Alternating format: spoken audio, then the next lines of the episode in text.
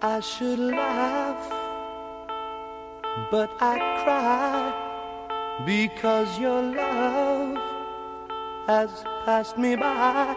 You took me by surprise. You didn't realize that I was waiting. Time goes slowly, but it carries on. And now the have come and gone. You took me by surprise. I didn't realize that you were laughing. Laughing. Cause you're doing to me. Laughing. Ain't the way it should be. You took away everything I had. You put the hurt on me.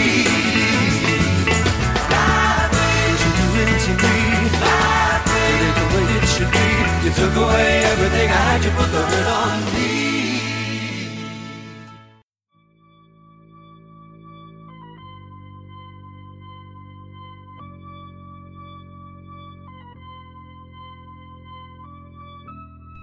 You are listening to TMB DOS. They must be destroyed on sight. The following podcast about film often contains foul language, discussions of an adult nature, and spoilers for the films discussed are to be expected. Now take it away, Dr. Roush. They must be destroyed on sight.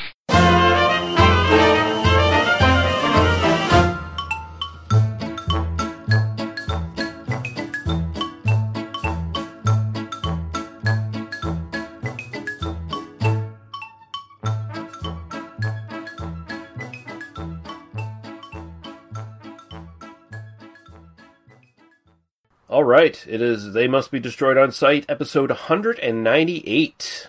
Well, we're getting close to 200 here. Very, very close. Getting there. Getting there. Yeah, if we if we survive long enough, uh, we'll, we'll make it. if, we live. I I love I love um I was listening to like news podcasts from like two three weeks ago and like the priorities of like everything have just shifted. It's just completely different now. You know, we're we're living in a, a different era. A different era. So, yeah, yeah. you know. To uh, sort of roll in this era, uh, I'm your host, Lee. His jests are cruel and his smiles are false, Russell. And those dulcet tones you heard coming uh, from your speakers is my co host, Daniel. Allows ruffians at Southwark Fair greater liberties than his betrothed, Harper. How you doing, sir? Uh, I'm doing well, and I do uh, do that actually. So yeah, it's perfect. Hmm. You like leaving the aristocracy and, uh, And slumming going- around? going and slutting around just a little bit with the peasants. That's uh, that's that's really the way to do it. Like, yeah, the the, the role of sex in this film is uh, pretty fascinating. I guess. There's a Yeah, there's a lot of unexpected stuff in this. yeah, no, that- we're we're we're gonna get there. We're gonna get there. But Yeah, uh, so we are going to be looking at, in several ways, kind of a both a, a key film in in film history when you when you when talking about like sort of the transition from silent to talkies, and also its influences, but at the same time, kind of maybe slotted in the background and forgotten in some ways as well. I think it was I'd kind of say- a lost film for a while. So I I think that you know, kind of people remembered the visuals and people kind of had the you know the the idea of it, but like. It's been much more influential in terms of its uh, visual style than about anything like about the film. Like I kind of knew the film by reputation, but really didn't know. I just said, "Oh yeah, I've heard of this one. Let's throw it on the list," not really knowing what we Yeah. were getting ourselves into. Um, but uh, I think I think it was a fun conversation regardless. Yeah, uh, so The Man Who Laughs uh, from 1928, we'll be getting into that. But before we do that, we got a few, we actually have a lot of housekeeping to get through here. Um, first off, I'm just going to briefly mention that our friend and uh, fellow podcaster, who's also guested on this podcast, Kit Power, just recently did an episode of The Projection Booth, uh, which was covering Tommy, the Ken Russell film. And of course, Kit Power, because of us, like let, let's let's Yeah. face it, it it's, Yeah. it's it's because of us that this Yeah. happened for him. Definitely, Um, definitely. he, he he wrote a book on that movie and uh, how that movie has shaped his uh, life. He did a really good guest spot on the projection booth. Not the usual boring talking heads. We got fucking Kit Power here, fucking well. dropping knowledge. I think that's kind of like you know in Goodfellas when you know like Tommy being made is like we were made too. Like I feel like that's you Mhm. know we've been made like Kit's been on the projection booth, and so it's like we've been on the projection booth. But you know, I'm pretty sure he probably mentioned us, and that fucking motherfucker Mike White just like edited that because he edits those things right down to you know the bone. So right, yeah. so yeah. So you so you're welcome, Kit. Yeah, there you go. Get back on this podcast soon. That's all I gotta say. definitely, definitely. We want to, Yeah. we want to see you. We have a lot of comments here. We're going to start out with the YouTube comments uh, because that's where most of them are coming from this time around. On our episode, uh, The General, Yeah, uh, Nage37 says, uh, I had the pleasure of seeing this on a big screen with live musical accompaniment, which was quite entertaining. I myself will be playing in a ragtime uh, ensemble providing music to Buster Keaton's film one week. I have uh, the authentic silent movie experience with live sound. It's always an enjoyable time. I can. That would. I would really love to see a lot of these films with um, an audience and live sound. Honestly, Mhm. I think it would be a really great uh, thing to get to do. Yeah. Uh, also on the general, uh, someone named uh, Rotunda57 said, I had the pleasure of first seeing this one in eighth grade history class. Our teacher was a train buff and had this one on 16 millimeter film. Wow. That's impressive. Yeah. Uh, this is my first exposure to Buster Keaton. Or was my first exposure to Buster Keaton. You could use a few more frames from the actual movie here. There's only one. Buster died in 66, so he shouldn't mind. He's talking about the video version I put up on YouTube, which, of course, to put something there instead of a blank screen, I tend to put a couple frames from the film scattered along, you know, the length of the podcast. The reason I don't put a lot up there is because just putting a few frames up there exponentially increases the size of the uh, of the video. Right, right, so uh, that, that's for my, my my work time. That, that's more for me. That's for that's for my convenience is worth more than you know putting up four extra frames from a movie. yeah, You know, and like uh, like honestly, even for like two extra pictures would be right? Yeah, it's it's bizarre. it's amazing how video compression works, but uh, Mhm. it works. Uh, on our episode for the cheerleaders, this is uh, Rotunda 57 again, says at 21 minutes, the hamburger stand cook is wearing a hat printed Mike's Carousel. This was the real name of this place, which is now long gone. There's an office building on that corner now. The other buildings around it are still standing. Corner of Mitchell and Los Gatos, apparently, is where this is. So, uh, yeah, cool. Awesome. A little bit of trivia. Yeah. On our covered wagon episode, someone called uh, David Winstrom says, Always love listening to you guys for some weekend entertainment. I'll absolutely watch the covered wagon since I need to catch up on movies from this era. Oh, thank you. Yeah, part, of the reason, part of the reason we're doing it. Yeah. Yeah, yeah. Uh, on our Truck Turner episode, Go ahead. someone called Yin Lai Yang says, And here I thought this was the actual movie. Shame on me. And that's just that Yeah. this this comment for me I, I was just I, I didn't reply saying this but my instant thought was just Mwah, chef's kiss just Yep. Yep. you nailed it The the thing is now I don't know if people are doing it ironically or not. that's the thing yeah i, I don't we know make such a meme out of it. yin lai yang bullshit name bullshit name no one's named that i don't know Probably like a hundred million people are named. probably uh on our the rundown Fuck you, episode John Smith. Nobody's J- John Smith. fucking John Smith. Um, on our episode on the rundown, uh, someone called Nature Love says, "Boring. I want the full movie." Well, Okay. go rent it, motherfucker. Go buy it. It's it's uh, not hard to find. No, it's streaming everywhere, just not It. YouTube. Oh, it's probably still on YouTube somewhere. Bits of it are on YouTube. I know. So you know. Yeah. Moving from there, we go to our Facebook comments. Derek Bourgeois says, uh, and, and this, these are all in relation to uh, The Man Who Laughs. Yep. It says, such an iconic film that influenced the look for one of the most iconic comic cinema villains of all time. Can't wait to listen. And clearly, uh, he's referring to the Riddler there. The Riddler, yes. Yep. David Welt says, uh, and he, he just, David Welt, gotta love him, says this movie is said to be the inspiration for the Batman antagonist, the Joker. Yes, indeed. Yep. Yep, yep. And here's a great comment. Always just astute and uh, observant and just on point. Our friend James Slater Murphy. This is a silent film. No dialogue was recorded for it. uh, just Which technically is not true. that's the thing. You're Yeah. kind of lying here, James. Yeah, no, no, that's that's uh, yeah, no, James fucked up on that one. Mm.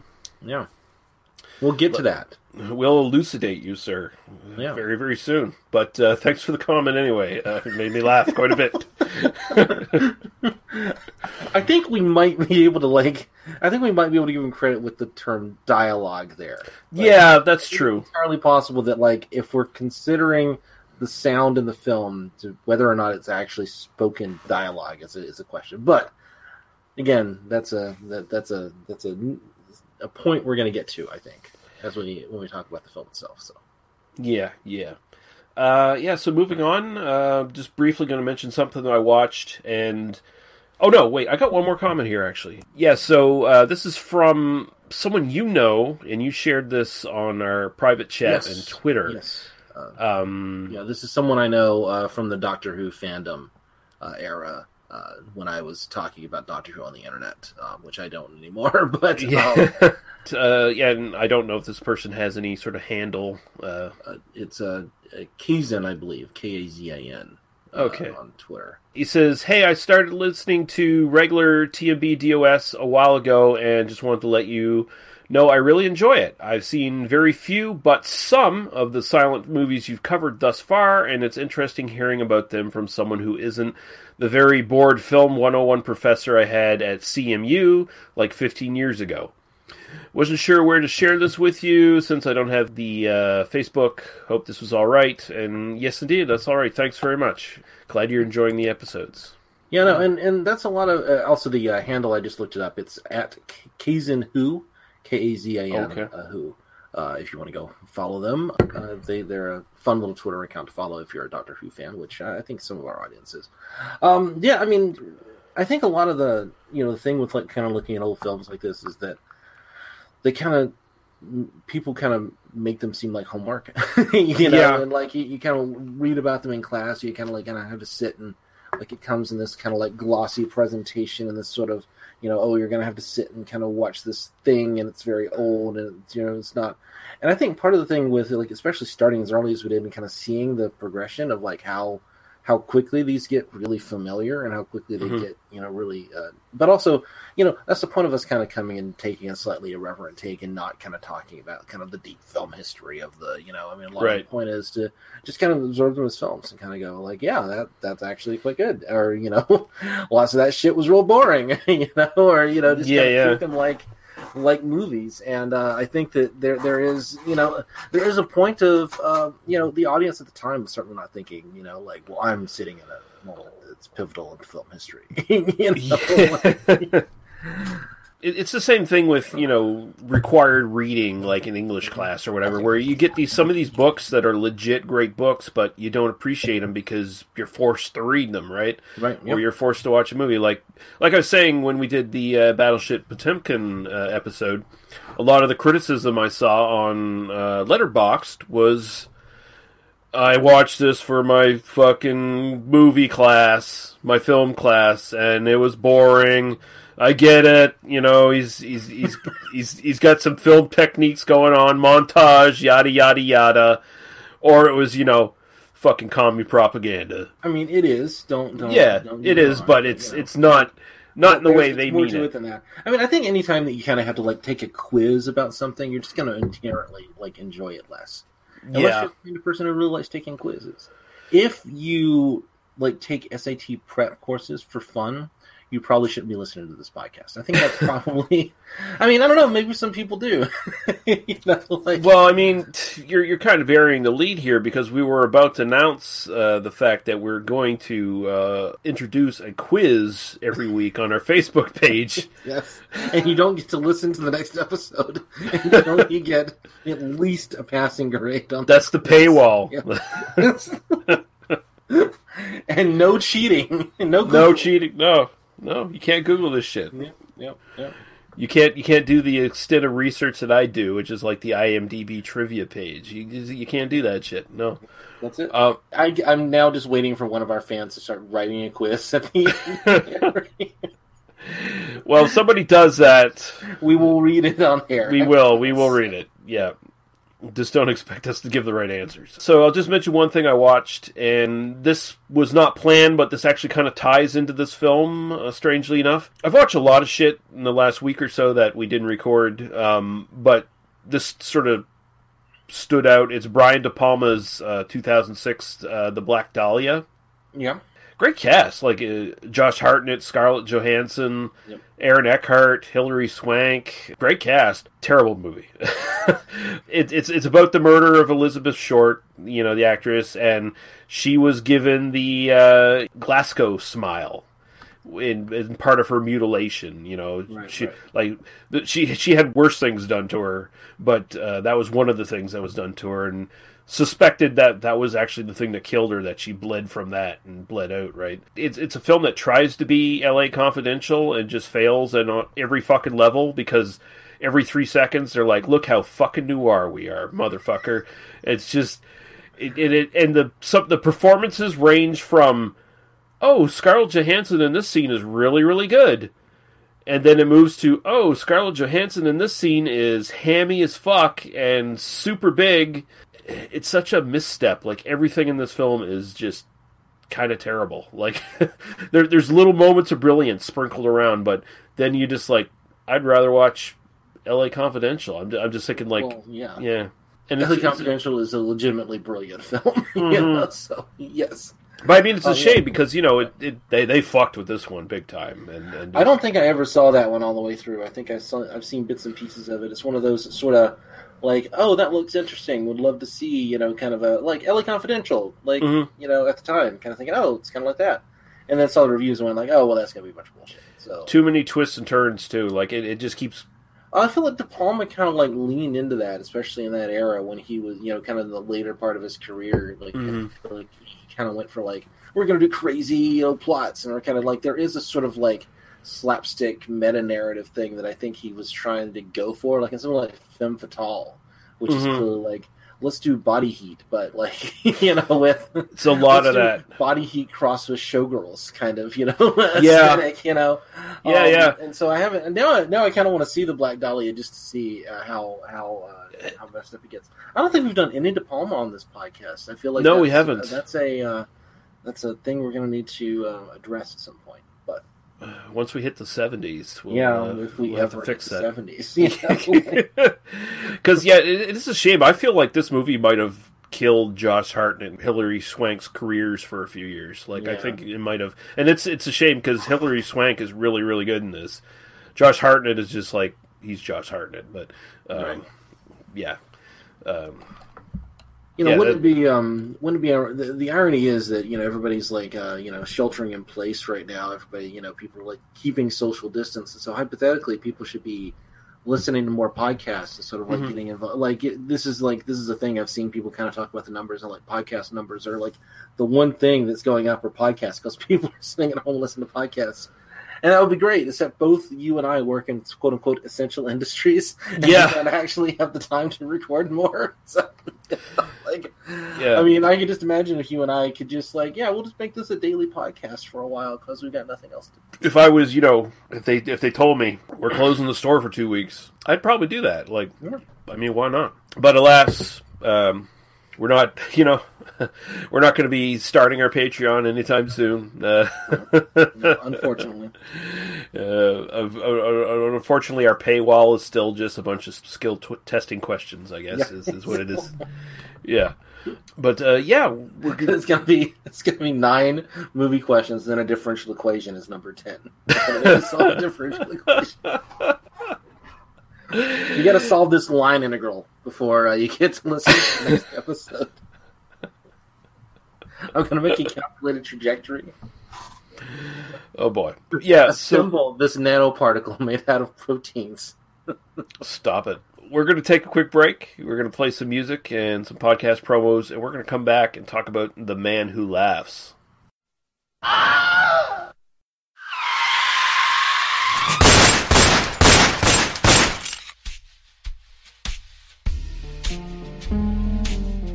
As far back as I can remember, I always wanted to be a gangster. And while Witch didn't make it to the top of the world, he did make the Gangs of Hollywood podcast. So join the gang and enjoy a movie review podcast about movie gangs, gangsters, mobsters, and the mayhem they cause. You can find GOH Podcast on Facebook, Twitter, and Instagram at gohpod at www.gohpod.com, as well as your favorite podcast listening app. And remember, say hello to your little friend for me.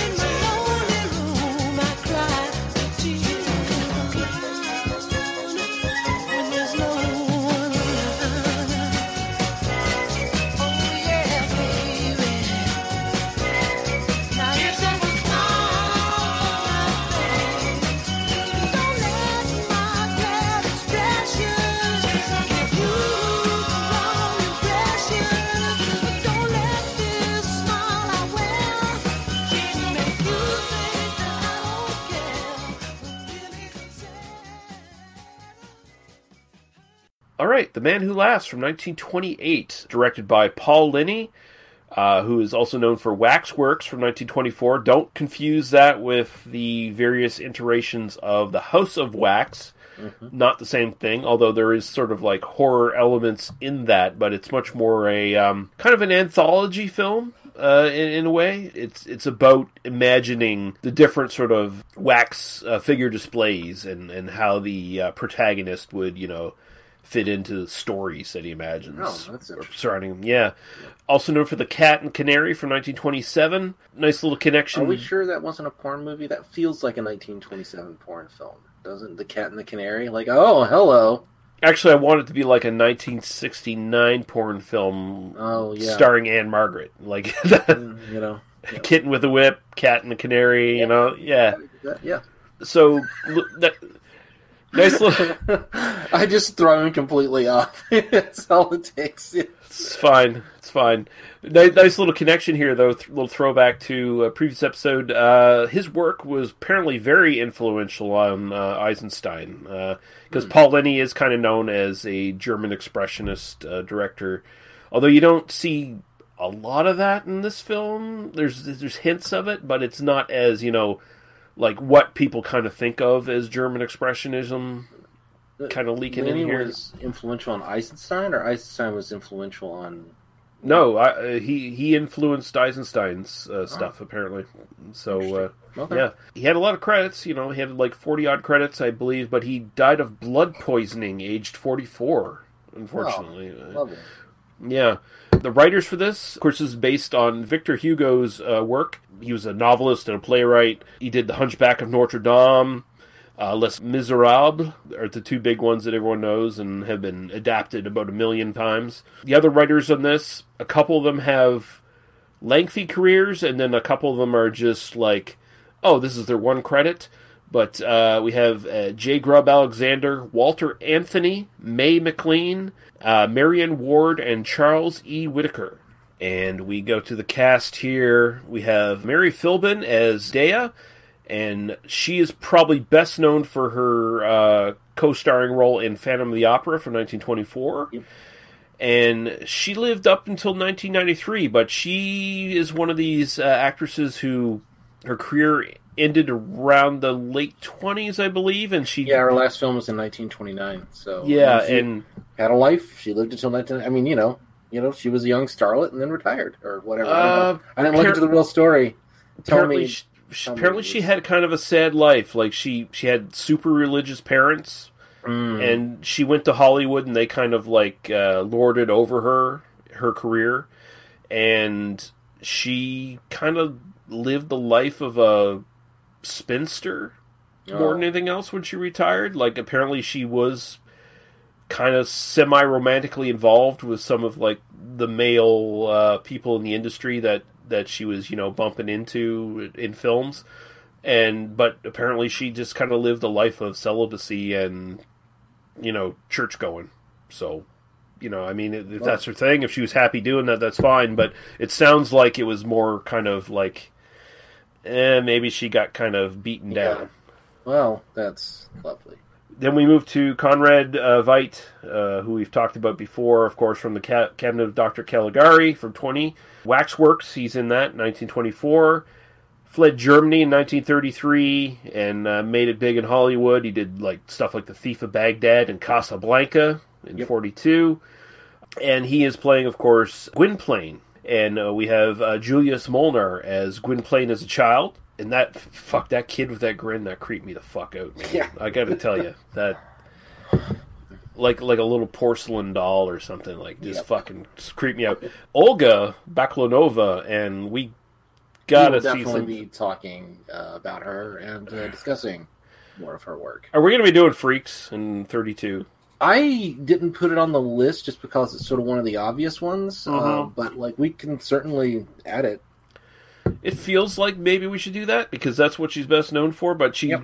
apparently like all once she got into the the talkies, her roles were mostly of like sort of the vamp and the horror and you know that kind of thing. So th- there might be some. uh, I'll have to look a bit deeper, but there might be some kind of like crime noirish stuff she might have touched. I upon. definitely want to do some some more of her stuff, so we can we I, we can definitely kind of you know make that happen. But sure. man, she made an impression in this film. I gotta say, holy fuck! yes, I think I think indeed. I think I think at one point she had an orgasm on film, and uh, yeah, Brandon Hurst as Barkil Fredro. Barkilphedro, sure. Sure, he's the uh, jester. who's the jester? Yep. Yep. Yeah, uh, Caesar Gravina as Ursus, Stuart Holmes as Lord Dirry-Moir, Sam DeGrasse. Is in no way worthy of uh, Baclanova in this film. no, he's the uh, powdered wigged fop. Wig fop. Yep. Yeah. Uh, Sam DeGrassi as King James II. George Segraman as Dr. Hardquanonne. I believe is Hard Quinone, yeah. Harkonnen. Josephine Crowell as Queen Anne, Carl Elise Hazur as the innkeeper, and here we go, Zimbo the dog as Homo the wolf.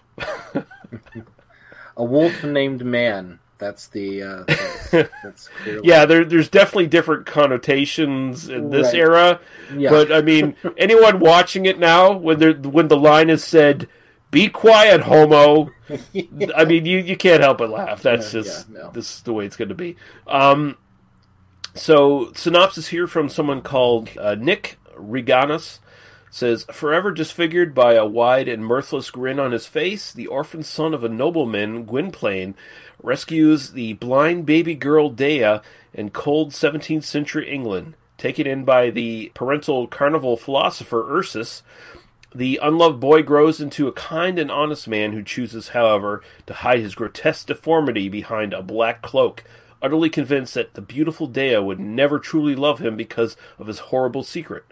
Feeling unworthy of Dea's noble feelings, Gwynplaine uh, will soon cross paths with the aristocratic temptress Duchess Josiana as a cruel and long-standing conspiracy in the palace of Queen Anne presents him with the burden of choice. Will poor Gwynplaine, the man who laughs, renounce everything in the name of love?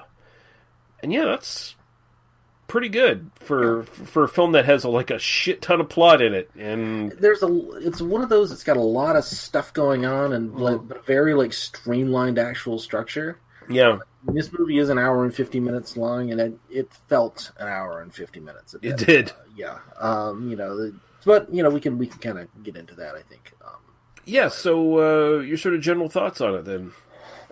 Sure, I was, uh, you know, not, you know, again, didn't, you know, kind of knew it by reputation, kind of, oh, melodrama, 1920s, you know, inspiration for the Joker, etc. Yep. You know, okay, yeah, that'll be worth uh, checking out. You know, costume dramas and set in the 1650s are not like my, you know, the, these kinds of uh, these kinds of films. They, they do kind of, um, you know, they do bore me a bit, just in terms of like I don't necessarily want to watch a lot of that. Mm-hmm. Um, but I think there's some really interesting stuff here. I, I mean, obviously, the thing that I think the film is best known for is its style.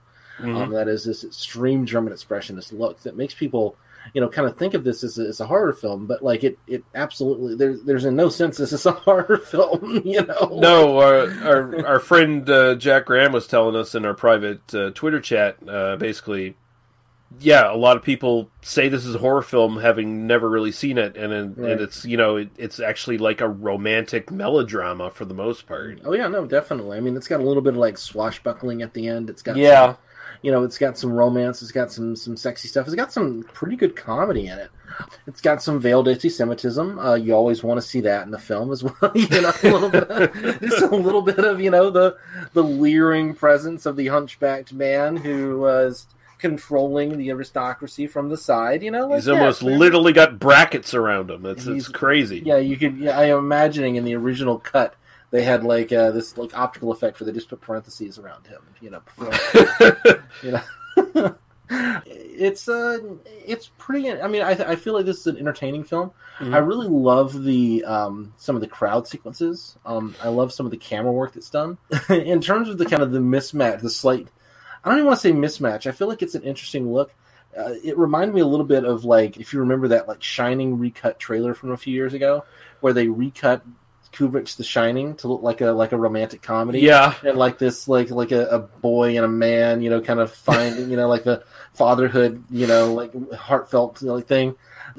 That's kind of how I felt about this. It's like you know, if this film didn't look this way, it would not be as well remembered, but it might be kind of better understood for what it is. You know, like Mhm. like um, and yet I feel like the the kind of the the the German expressionist style kind of lends a certain thematic weight to the sort of like politics that I think Hugo was trying to kind of reach. And like there there is a horrific element just to the fact that this is sort of the world in which we inhabit, sort of thing. Yeah.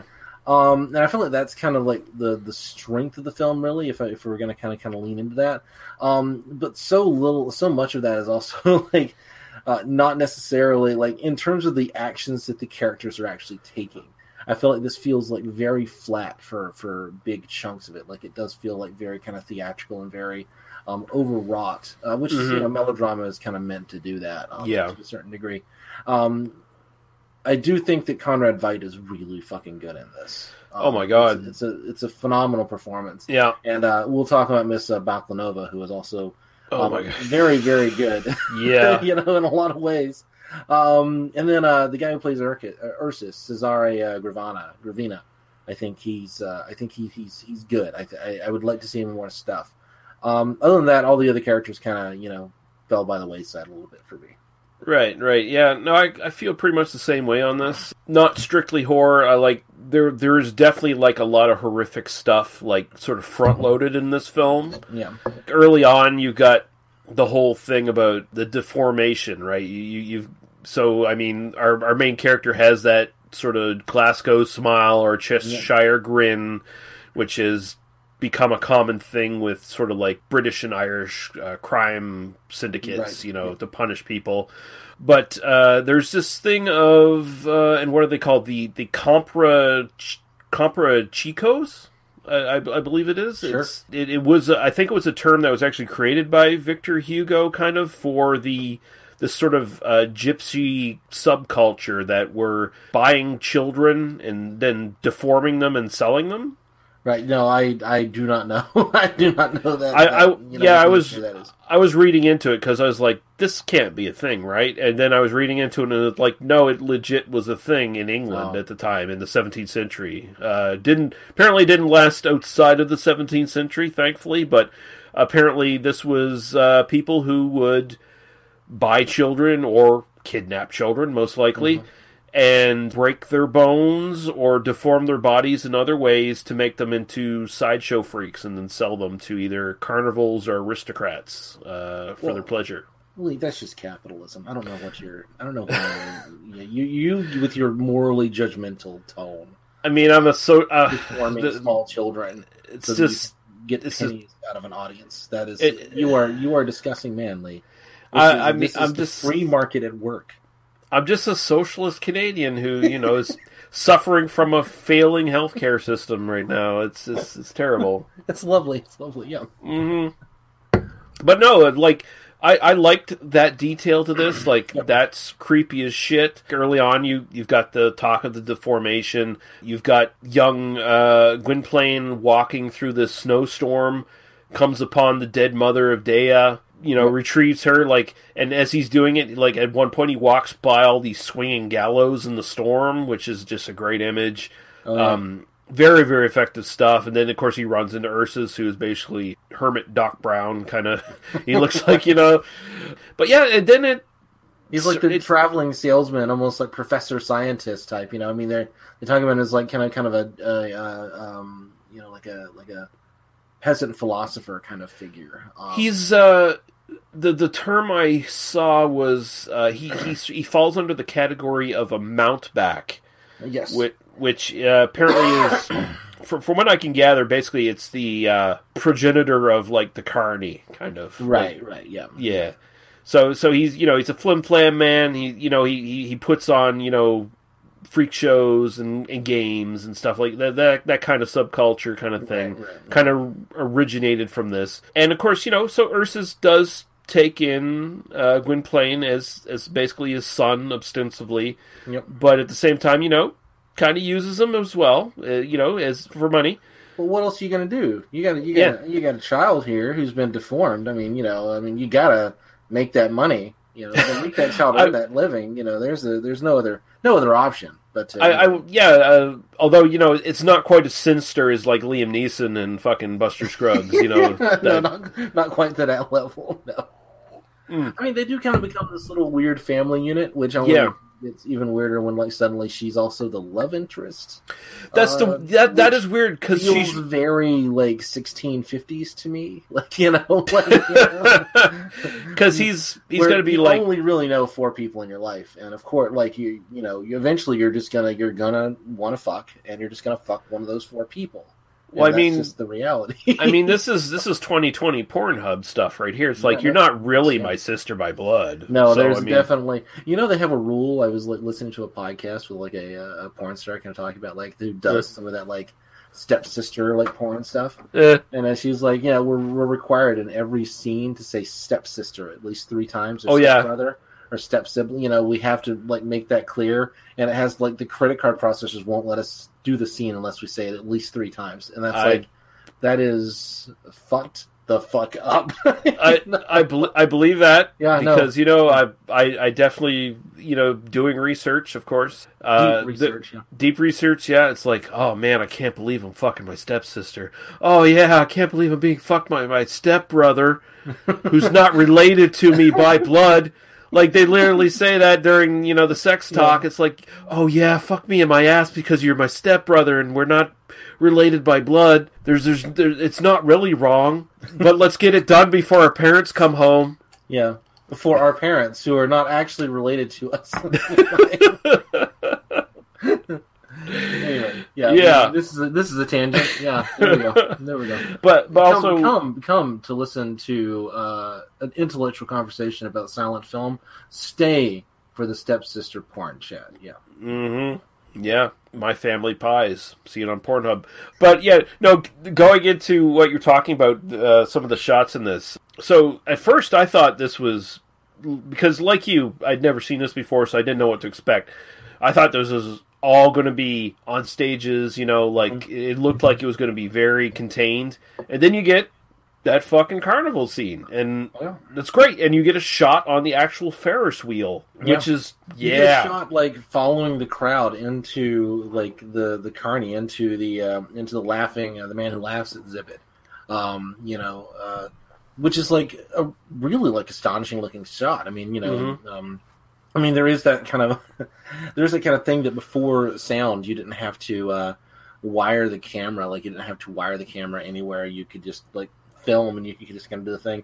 Things get a lot more static after the need for dialogue because suddenly you have Right. to like, hook it up to microphones and like the whole process like you know 80 years of film we're just learning how to not have the wires connected anymore and get like proper sound um, which is kind of an interesting evolution i remember like in around 2002 when like digital video started to be a thing it's like suddenly we can move our camera around again and yeah, I mean that. I think that's just a perfect sort of transition to this. This is a universal picture. It, it is in a way kind of a universal horror, but not really. This film was one of uh, the early universal picture productions that made the transition from silent film to sound film. So this is technically both a silent film and a sound film, I guess.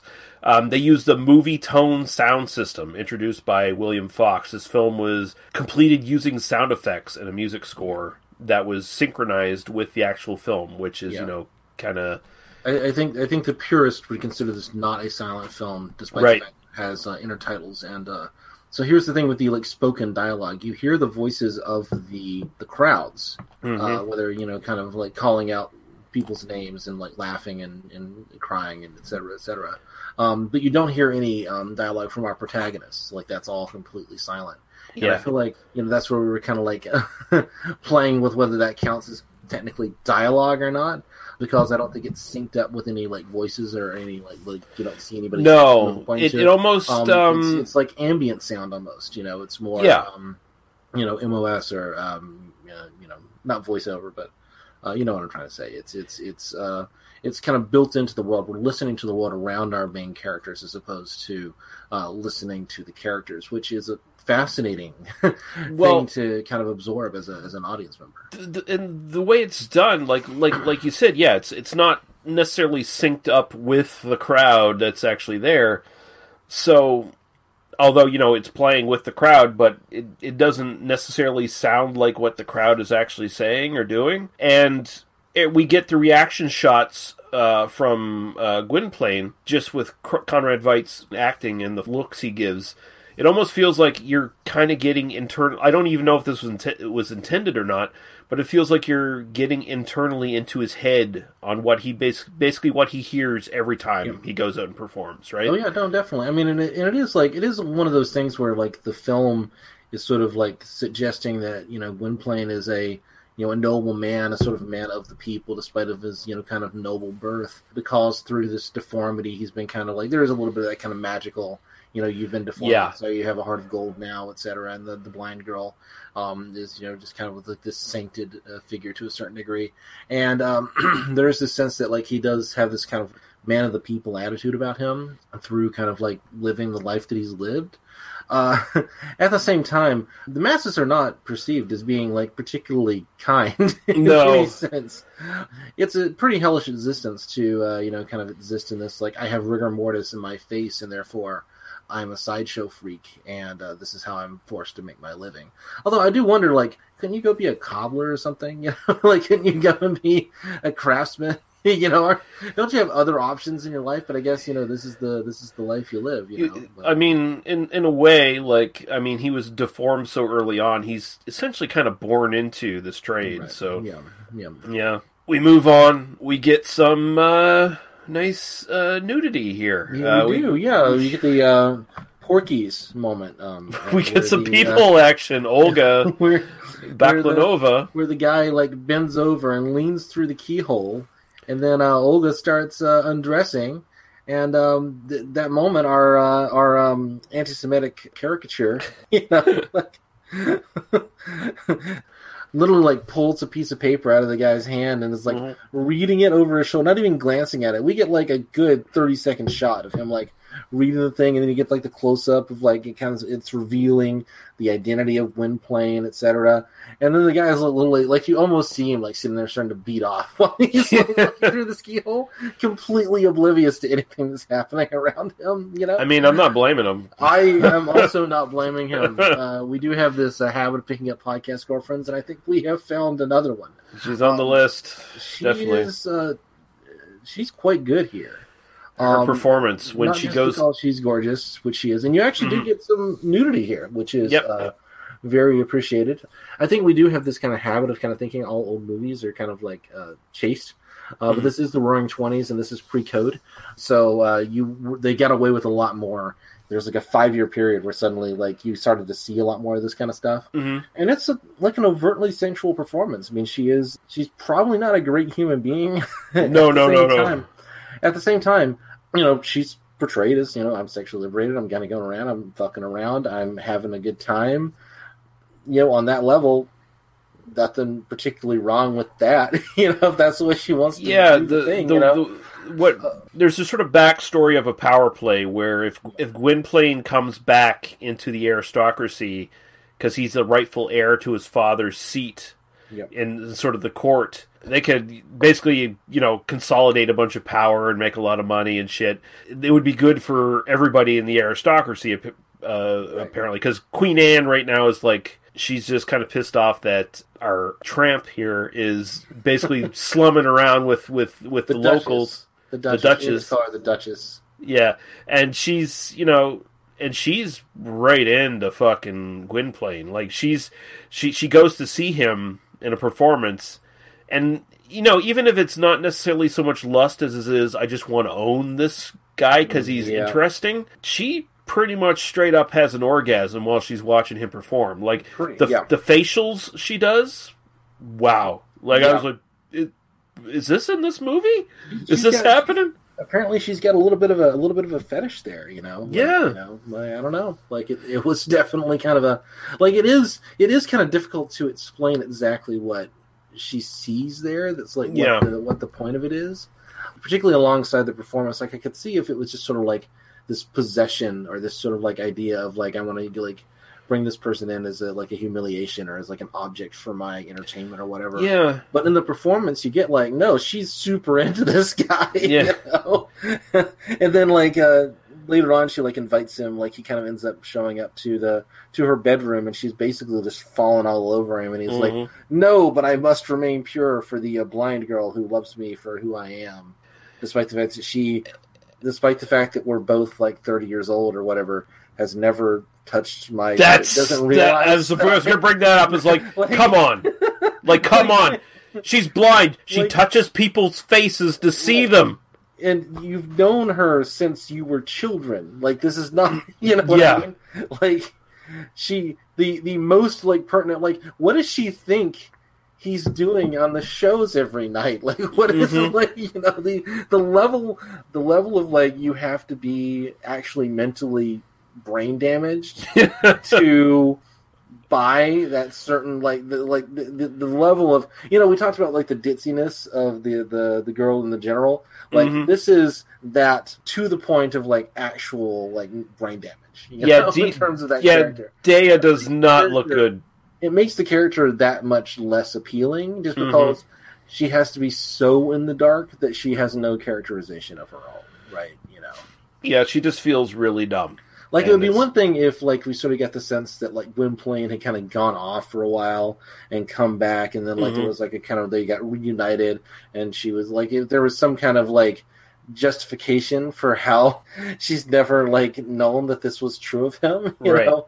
But yeah, no, this feels this feels very like uh, Maybe they should have cut off her hands or something. Like, like, I don't know. Like it, it's anything, anything, man. Like this is it's it's just so it's too hard to So- like really and so, buy. Well, and so, well, like you know, I'm not saying the Duchess is a good person, but I am saying if you got like Dea here, who you know, dumb as a stump, or sexually voracious Duchess who can live you, give you a life in luxury. I don't know, like you know, you know- I can I can work within the system here. There's there is some moral sort of like middle ground I can go with there because the aristocracy make it seem like Gwynplaine is dead. They all think he's dead. So it's Yeah. like you could you could just you could stay in the castle and, and fuck the Duchess for the rest of your life. Yeah, which might only be 20 minutes until like they uh you know arrange to uh transfer the title over to someone else. So there is that element. I mean, I do wonder like how much of this is I haven't read the Hugo obviously. Um I do wonder how much, you know, if Victor Hugo might have like seen some of the problems with this. I think he did because Gwynplaine and Dea die in the original novel, Right, right, apparently. yeah. So, uh, but yeah, yeah, no, I I, li- I like it. it. It's got some Yeah. problems. It's a bit too long, but I mean, you can't get past how iconic this stuff looks. I mean, although you know it's not a technically universal horror film, I think one of the big things about this, besides the fact that it's important because it's the sort of middle point between talkies and silent films. Like it's kind of that transition film, one of them at least. It's when you look at the makeup and the set design in this, that really maps out what the classic Universal horror films were going to be doing for the next 20 years. Though they'll be sort of taking that and building upon it, I think just that alone makes this. You, forget the fucking Joker stuff. I think that alone makes this an important film, uh, it, not just as you know a good film anyway, but like important in film history because it it kind of really did inform all those classic Universal horror films that were to come. No, definitely, definitely. Um, yeah, clearly, clearly the. Uh, I mean, again, the look of it, the um, the um, German expressionism stuff is just uh, you know essential to um, you know kind of understanding kind of what's going on here. And uh, yeah, no, um, it's Yeah, it's really good. I mean, it, it's quite good. I mean, it's hard to. I mean, we've been kind of like uh, shitting on it a bit just for you know some of the silliness kind of at the, Mhm. at the heart of it, and some of the um, you know some of the stuff that just kind of comes along with the genre. But it does just come with it along with the genre, and I think there's a lot to really like here. Um, this isn't on my kind of best of the year. Uh, I don't, I don't, I don't suspect. But you know, also we're watching some of the greatest films, except for Maids. So, Yeah. you know, like you know, real tough. You know, uh, to to it might have been on. You know, I don't know. It's hard to it's hard to kind of dig in. Would this have been on like my best of the year last year? You know, when you know we didn't have quite as great a selection to pick from. yeah, yeah, maybe. Um, I, I'm I'm thinking it's kind of it, it might slip into my honorable mentions. Sure, Like, sure. yeah, I mean, but Conrad Veidt is amazing here, Mhm. um, and he has this um really great, really great speech, which apparently the uh, the extras when he gives when he delivers these lines actually uh, like apparently they like cheered after he was done because of like what a great performance it is, and he has this you know bit like no I am a man you know like you there's a, I Yeah. forget what the exact dialogue is, but it's something like it was you know, like uh, the- the- the, the king made know- me a clown. yeah Uh, the queen made me a lord, but made God lord. made me a man before that. Yeah, right and like there and that's that's very victor hugo that's just very like straight Yeah. out of like that kind of um you know uh, philosophical tradition and that sort of like you know breaking free of class structure and class division yeah. I, I deserve uh, respect, dis- right no matter what my class. You know, exactly yeah. um and then they go and live happily ever after apparently after you know, Yeah. some daring do with some swords and Um, and uh, Homo bites uh, the throat out of the Chester. And, Yep, yep, yep. No, uh, you know, I mean, that's what I'm saying. Like the dog, you know, the wolf named Homo, you know, the wolf named Man, you know, Yeah. because, you know, and, and the, the- I mean, you know, that's like that's a little on the nose, but they get a lot about the film is a little on the nose. Yeah, Um, yeah. you know, but um, yeah, no, I, I think uh, we we didn't really talk at all about the that sort of action sequence. I don't know that we really have to, but I mean, I think there is some really nice stuff in that in that kind of like extended action sequence uh, towards the end that lasts like 15 minutes. Um, yeah, no, it, like it, it looks like technically this film is fucking great. Like it, Yeah. it, it just looks good. I mean, it, I, you, I, feel, I feel like you could almost like the first 30 minutes and then like the last 30 minutes yeah, are like really good, and there's just kind of a bunch of stuff in the middle that just sort of muddles through a little bit. That it just feels like it's a little bit loose, it's a little bit kind of iffy, but there's still some good stuff kind of buried in there. But uh, like I feel like it's it's really easy to kind of drift off a little bit during that sequence. yeah, yeah. Just a couple other things I'll mention. Um, early on, when King James II is is shown sleeping in his room, imagine Mm-hmm. sleeping in that fucking room with those statues. What the fuck? I, I was just thinking Weeping Angels from Doctor Who right there. I was just like, yep. no, I, ain't, I ain't sleeping in that shit. Other thing I'll mention, and this is a this is a thing that I just sort of learned in the last uh, few months, actually. So Iron Maidens, they're total bullshit. the existence of Iron Maidens as torture devices is apparently a lot of just misconception and a lot of wishful thinking from you know people, and it became a tourism thing. right. and yeah. and yeah, apparently they People never. were definitely tortured in Yeah. this era. The Iron Maiden is like the thing that like there were there was some like drawings that were never built and that sort of thing. Like it was it feels like it's something that was like sort of a Victorian invention Mhm. or kind of an Edwardian invention. Sorry, not Edwardian. What's anyway? It's, it's- Victorian and Edwardian, yeah. Right, right. So it's this sort of 19th century invention, kind of looking back to the 17th century and such. So you know, Mm. kind of medieval um, era. So so it's it's it's ahistorical, but um, it's a still a really effective scene. Oh yeah, no, it looks it looks good, and I mean the the, the way the spikes are done and the one they show, it, it's not the usual one where there's like a million spikes. It's just like three or four really big spikes, and they're all going into like his legs and lower extremities, and it's like oh shit. yeah, the the versions I always saw were the ones where they had like the two spikes going into the eyes, like that. Yeah. supposed to be like the you know the the big you know scary bit is like you're you know, you're gonna get the the zombie two treatment. Yeah. Yeah. and one last thing, and this is just uh, speaking to yes, there are some big comedic moments in this. So we have this like court of you know uh, foppish aristocrats in wigs, you know.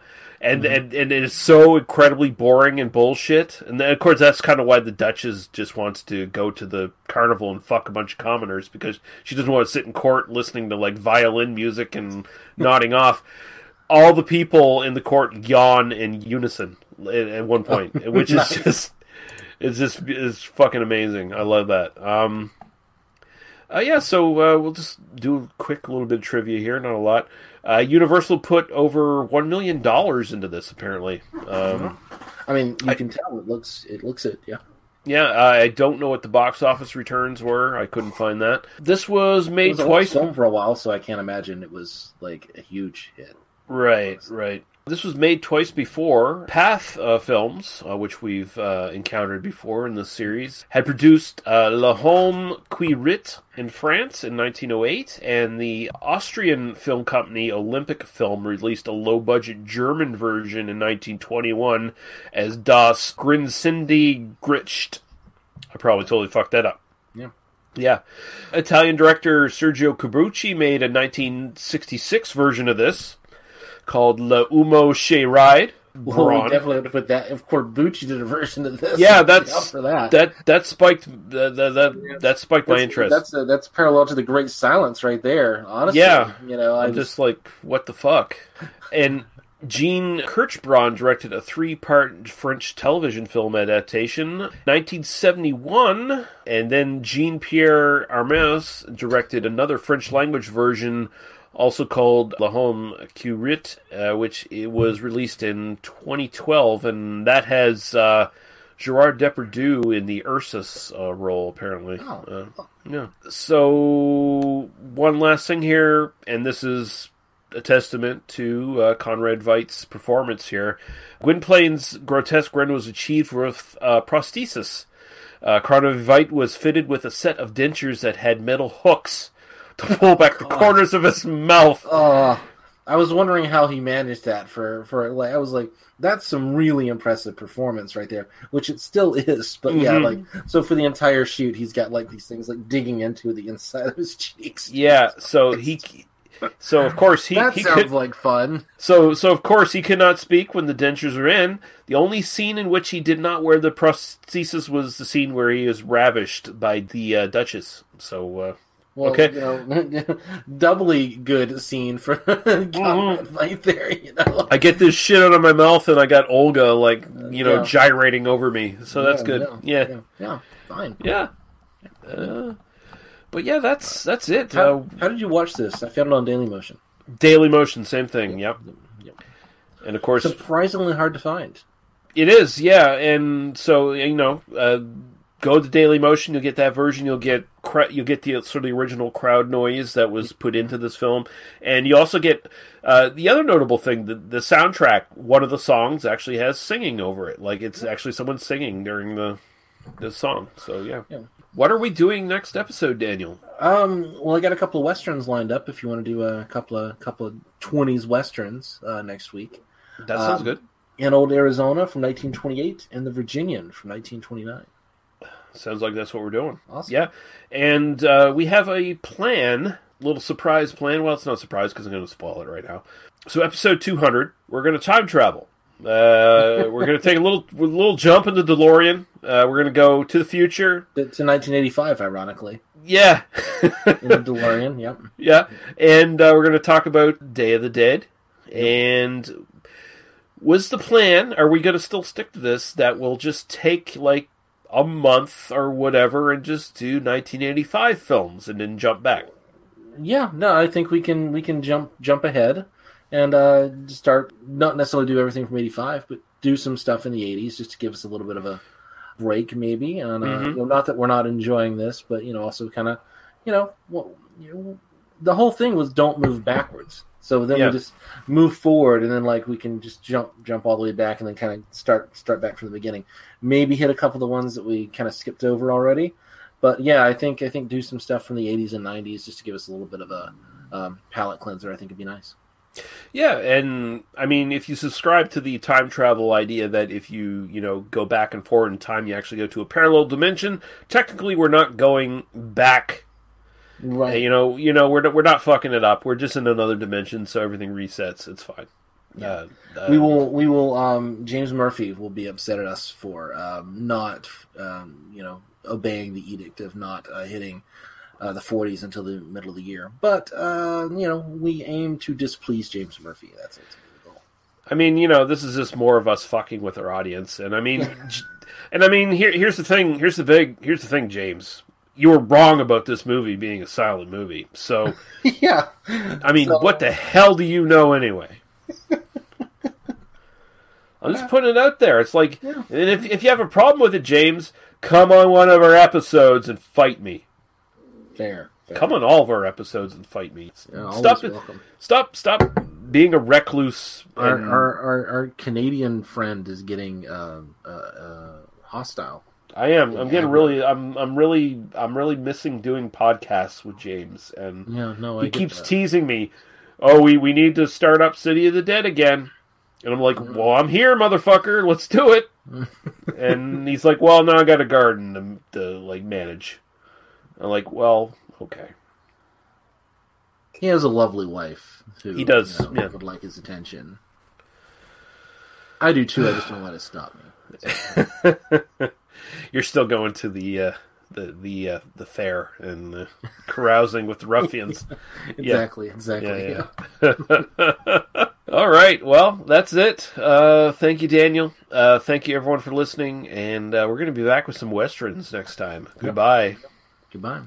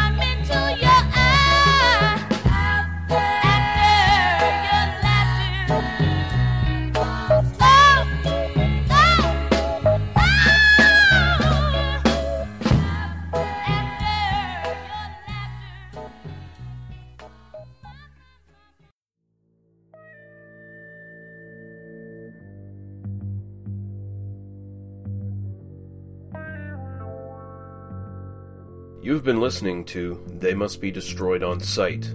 For other episodes are links to Apple Podcasts, YouTube, and our Facebook group, as well as links to podcasts and websites of similar interest. Please visit us at tmbdos.podbean.com. Thank you. Drive through.